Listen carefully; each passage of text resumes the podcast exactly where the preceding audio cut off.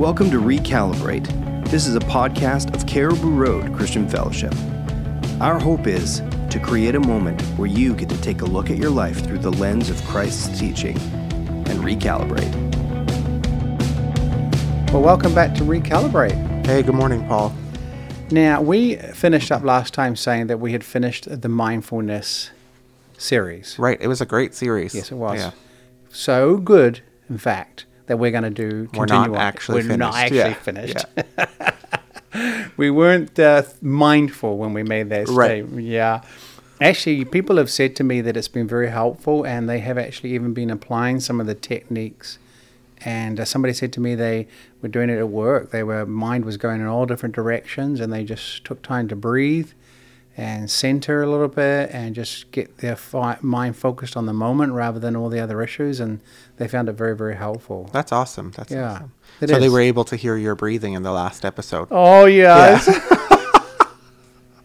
we were laughing about this before we started that you got to be careful because when you get into the habit of breathing, Right. like when I get into got into it, my kids would say, "Dad, you're breathing so heavy, So loud. so yeah. loud."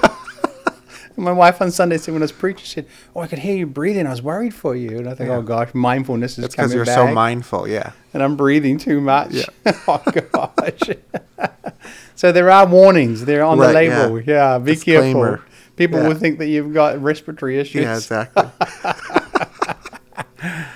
But what um, really got me thinking about continuing was I'm doing some studies at uh, Regent College, and I got to write a paper. Mm-hmm. Yeah, very exciting. yeah, it happens at college. Yes, it does. Yeah.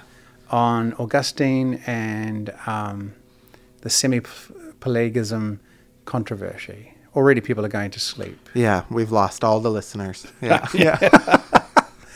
But uh, these people, there, this this particular doctrinal debate was formed by one group who were monks, hmm and so I've had to do a lot of reading on them and and and, and monasteries, which I'd never really done before. Right. And in reading what their goals were and what they were trying to accomplish, Mm-hmm.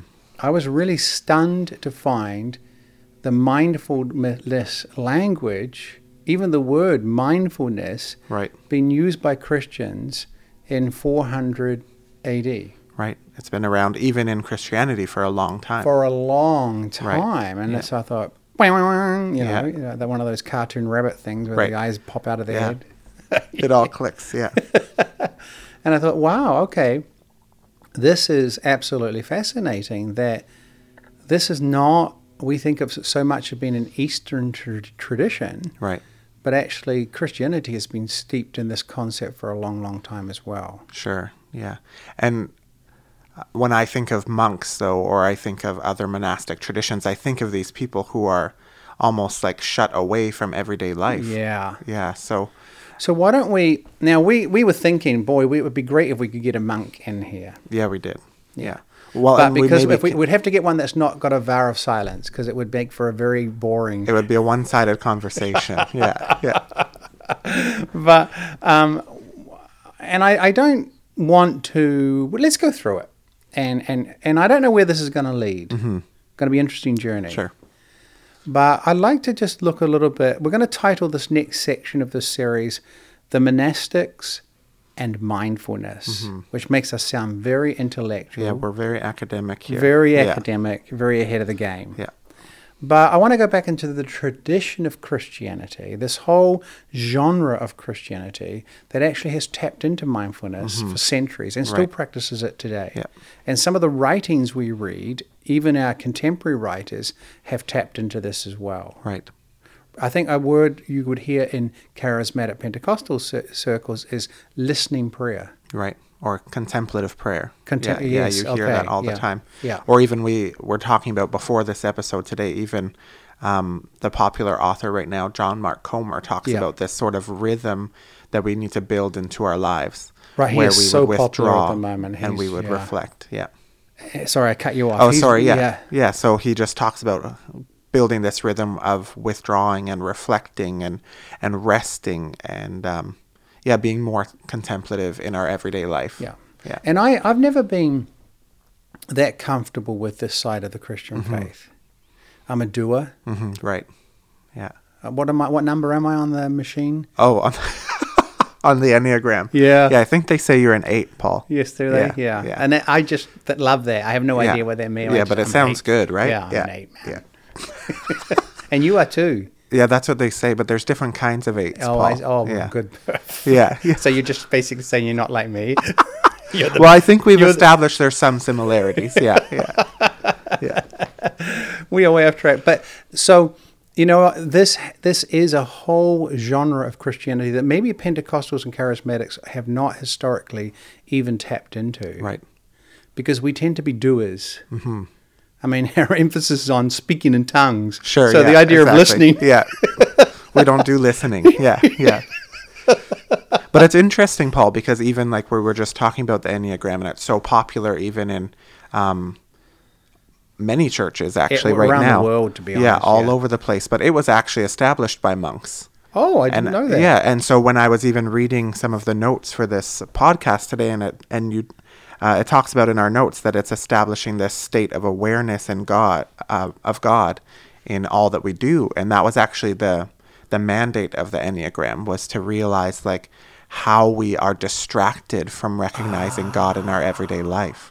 to recognize patterns in our thought life and Yep. system that we would traditionally or usually trip us up. Yeah, and so you even said that you're an eight, you're a doer, you like to go get it done. And that's actually um, how you forget to focus on God in every moment of your life. And so that's the same with me. It's the motivation. Was that an instruction or a rebuke that you just told me there? it was just a matter of fact. Yeah, yeah, yeah. yeah, so but this is where it comes from, you know? So oh, so this is exci- from I'm actually getting pumped about Yeah, this. exactly. Yeah. So let's uh, let's just dive a little bit into the history of monasteries. I know this is really weird. Mm-hmm. I do want to say that uh, pray with me. I would like to create a website to go along with our podcast because I am writing. We're now actually getting serious here. Yeah, yeah. It's getting deep. Like, and this series is Yeah. really helpful. And we've got a couple Yeah. of pages of notes in front of us that I've actually written Right. for this. Um, so, you know, hopefully we can get a website going so people can even access the written material as well. Right, and follow along. Yeah, follow us along. Or just wait and buy my book at the end of the year. Right, yeah. Just kidding. discount for all listeners. Yeah. okay, so let's get into this tradition of monasteries and monastics. So, monastery being the place, monastic being the um, genre, the, the, the movement, Mm-hmm. and a monk or a nun being the individuals involved in it. Right. Um, we'll just trace back what happened in Christianity that brought this about, what they were trying to accomplish, so we get a better idea of where they're coming from and how that relates to this concept, concept of mindfulness, contemplative prayer, listening prayer, stillness, this kind of spiritual, the side of spirituality. Right. Okay. Uh, we've got a list, so I'll kind of read one, you read one, and we'll just kind of go through Sure. it. So, who are the monastics? Um, there have been many monastic orders through the centuries, particularly from the fourth century, maybe even the third century onwards. And then after the 19th century, of course, they diminished. So, really, through what we call the early ages, the middle ages, um, and the late ages, or what sometimes called the dark ages, um, this idea of monastic orders, monasteries, so on and so forth, um, was really a big thing. Right. Yeah, and do you know? I was won- wondering in the notes, what is it? Just cultural, or why? Why was there a decline in this monastic order or discipline in the 19th century? I think that Christianity, once we got to the 19th century, the 1800s, and the rise of rationalism, the rise of academia, the rise of naturalism, Right. uh, there was a decline in Christianity. Okay. and therefore there was way less people even i mean the orders in the recent years have really struggled to the last hundred years Right. even get people to join Right. and so i think that has been the drop off Right. secular world has become more attractive than the monastery Yeah. Sure. Sure. Sure. you're giving up more now to to, to, go, to go Yeah, off right, okay right. And why don't you read the next one Yeah, so we're we can recognize some famous um, monastics. It says it talks about the Desert Fathers. It says Saint Anthony, Saint uh, Benedictine, and the Benedictine monks and the Celtic monks of the Middle Ages. And like you mentioned before, just that monks are male monastics and nuns are female monastics. Right. So um, you know, everybody knows the Benedictine monks. Mm-hmm. Uh, it's a you see the the ones with the brown uh, habits, Right. uh, and And the habits are the robes. other robes that Yeah, they wear. yeah. Yep. And the Celtics were uh, are very famous. There's a lot of people who love to study them. They came from Ireland and then Mm-hmm. Right. they traveled all through Europe. Yeah. And they had monasteries. You know, in fact, um, Star Wars, Mm-hmm. the island where Luke Skywalker in his latter years. Is. Oh, and he's living there all on his own. Yes, and you can Yeah. see that he's living in huts made of stone. Right. That was a monastic order. They lived on this island far north of Ireland Oh, where wow, nobody could live and there was nothing there, but they wanted to be so withdrawn from society. Right. And that's why those buildings are there. And so, should Luke Skywalker be on this list as a famous monk? no, we're right, not so that's that. that's a different Yeah, kind of right, uh, yeah. No, we're not. okay. Um, so the original word monk is obviously from the word mono, which means individual. Mm-hmm. right. And it was the idea that an individual would move away from society and everything to take time to, to really seek to become pure in their spiritual and mental state. So the idea was that you would separate from everybody to get by yourself so you could focus on particularly getting your mind under control, mm-hmm. your thoughts under control, your your desires and appetites under control, Right. so they'll be fully purified. I'm going to talk a little bit more where it was meant to go. And originally, it started with people doing it individually. And there's some crazy stories about guys in the desert who would live on tops of rocks by themselves, and Right. um, yet people could come and watch them, but they were by themselves. And just as very, I think, based on Jesus going into the wilderness kind of idea, just complete separation. Yeah. But eventually, people realize that you can't, even this, you can't do by yourself. You have to have others around to support. So they began to cloister Right. together. So, Okay. so the word cloisters come from. Yeah. They began to gather together to encourage each other to form systems to be able to do this, to Mm-hmm. be able to, how do you cleanse your thoughts? How do you become mindful? How do Right. you overcome desires? In groups, and then they had leaders, the abbot who was in charge of the monastery, Mm-hmm. and they had written books from the founders that were passed down through the set- generations of different ways of doing this. So the different Benedictines have a way. Theirs is much more friendly, user friendly, and some of the others were much more very, very harsh uh, kind of idea. Yeah.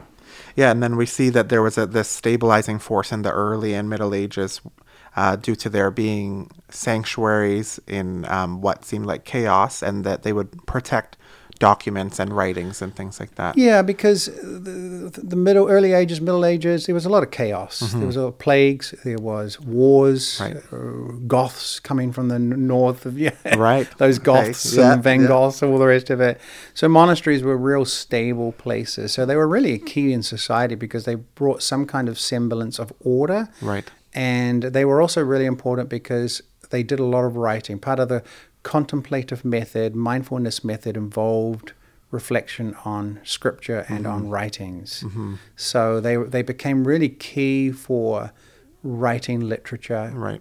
passing Bibles down, so on, and then all that beautiful artwork Right. that you see. And again, it's a mindfulness. These days, people use. Um, like I was in the store yesterday Yeah. looking for books, and uh, I'm, I'm, I'm, are I'm, they- I'm what just are they using? I'm What are they using? at- Yeah. what, what, Yeah. It's like uh it's like People uh, are using first word. Yeah, I, don't know. Well, Julia uses like an iPad. That's what she uses Yeah. to do art. But It's coloring. Color, yeah, The idea oh, of coloring. adult coloring yeah, books yeah, and the mandala, books, yeah. where they have those. People are into coloring books because do. again, it gets your mind to focus Yeah, they say to use it as a relaxation. as a yeah. because it's about taking your mind off everything Right. Mm-hmm. else and just focusing on that one task, number nine color on number nine dot. Right. And so the monks used to use it for when they you know, these beautiful Bibles and other books where they do this beautiful calligraphy. The first letter is this beautiful artwork, right? Right. Yeah. And I'm just curious when it says that it, even they were used as places like as sanctuaries, would that even be for people who needed to find Some of them did. peace and safety? Yeah, some people would withdraw for a period of time. So Mm-hmm. sometimes kings, princes, and the elite Right. uh, would go to these monasteries for a month to regroup. Right. Maybe they had to do penance and they had to overcome something. Okay. And also, some of the monasteries were had hospitals attached or other social um, works evolved that they could help people. So they really were key to providing some kind of stability in society as Right, well. yeah. That wasn't the intention, but that's what they became. Sure. Because they had order and structure to them when so Right. much of the society was had lost it. So we've got this group of people separated away in cloisters. Um, they're involved in different pursuits, but at the core of it is the spiritual. What ultimately were they trying to? Why did people go into these monasteries? What ultimately were they really about? What were they trying to accomplish?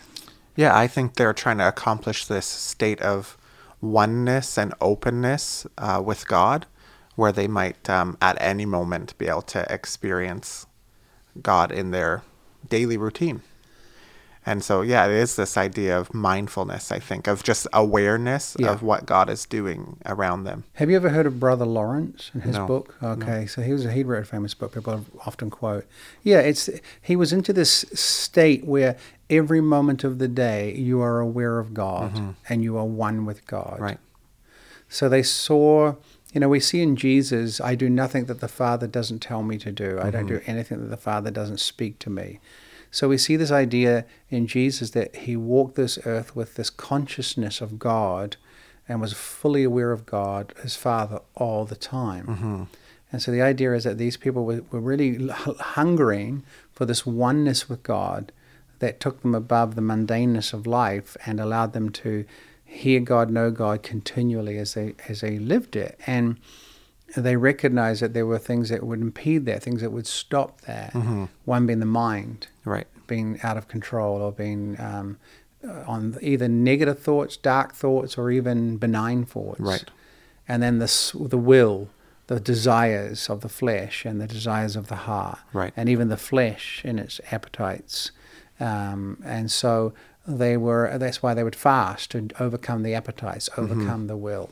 Um, so they lived a, a strict life seeking to get the mind, body, desires all under control so that they would come into this state of purity, purity of thought, purity of heart, mm-hmm. purity of body. And in that state, they could enter into a oneness with God and walk with God in perfection. Yeah, it was this huge practice of mindfulness. And I remember in previous episodes, we talked about one part of mindfulness is just being able to step back and look at what's happening objectively. Yeah. And so, even uh, before we came to this episode, I was looking, there was a famous uh, monk named Thomas Merton. Okay. Yeah, and he wrote a prayer, and his prayer actually says, God, um, he's praying that God would reveal his plan to him. And one line in his prayer is, God, the fact that I think that I'm following you doesn't mean that I actually am following you. And I, to me, that just revealed like uh, how objective they were able to see what was actually happening in their life. And that's actually a state of mindfulness that we've talked about in previous episodes of recognizing that uh, the things that we think and feel are Yeah. not necessarily what is actually happening around right. us. Right. And to evaluate your own thought thoughts. Yeah, exactly. So I think they were they're always wrestling these monastics through those thoughts of Yeah. what's what's of God, how, what draws me closer to God, and what doesn't. Yeah, so um, and they had systems to do this. They had different orders, had different ways you could accomplish this. The ideal of spiritual purity involved the death and denial of evil passions within us, and it involved the idea of becoming mentally very focused on God and very aware of Him all the time. And just reading from Wikipedia, it's referring to the contemplative prayer and meaning of watchfulness. Hmm. Watchfulness context includes close attention to one's thoughts. You see the language again here. Intentions and emotions, with the aim of resisting temptations and vain and egotistical thoughts, and to remind, trying to maintain a constant state of a remembrance of God. Hmm. And there's similarities between this and the ancient practice of mindfulness in Buddhism and other spiritual traditions. So Christianity has gone down this road of trying to Right. get the mind under control so that you can become alert to God and aware of God. And so mm-hmm. that's kind of why it really fascinated me. So I think we we need to move to some practical stuff here. By now we've lost some people. Some people, but it's an interesting topic. Yeah, no, I think others are probably it like, applies that's to what we're. Yeah. even what we can do today. Yeah, and there's some really good writings out there, even that have been translated from from years and years ago. So listen, we've talked about this.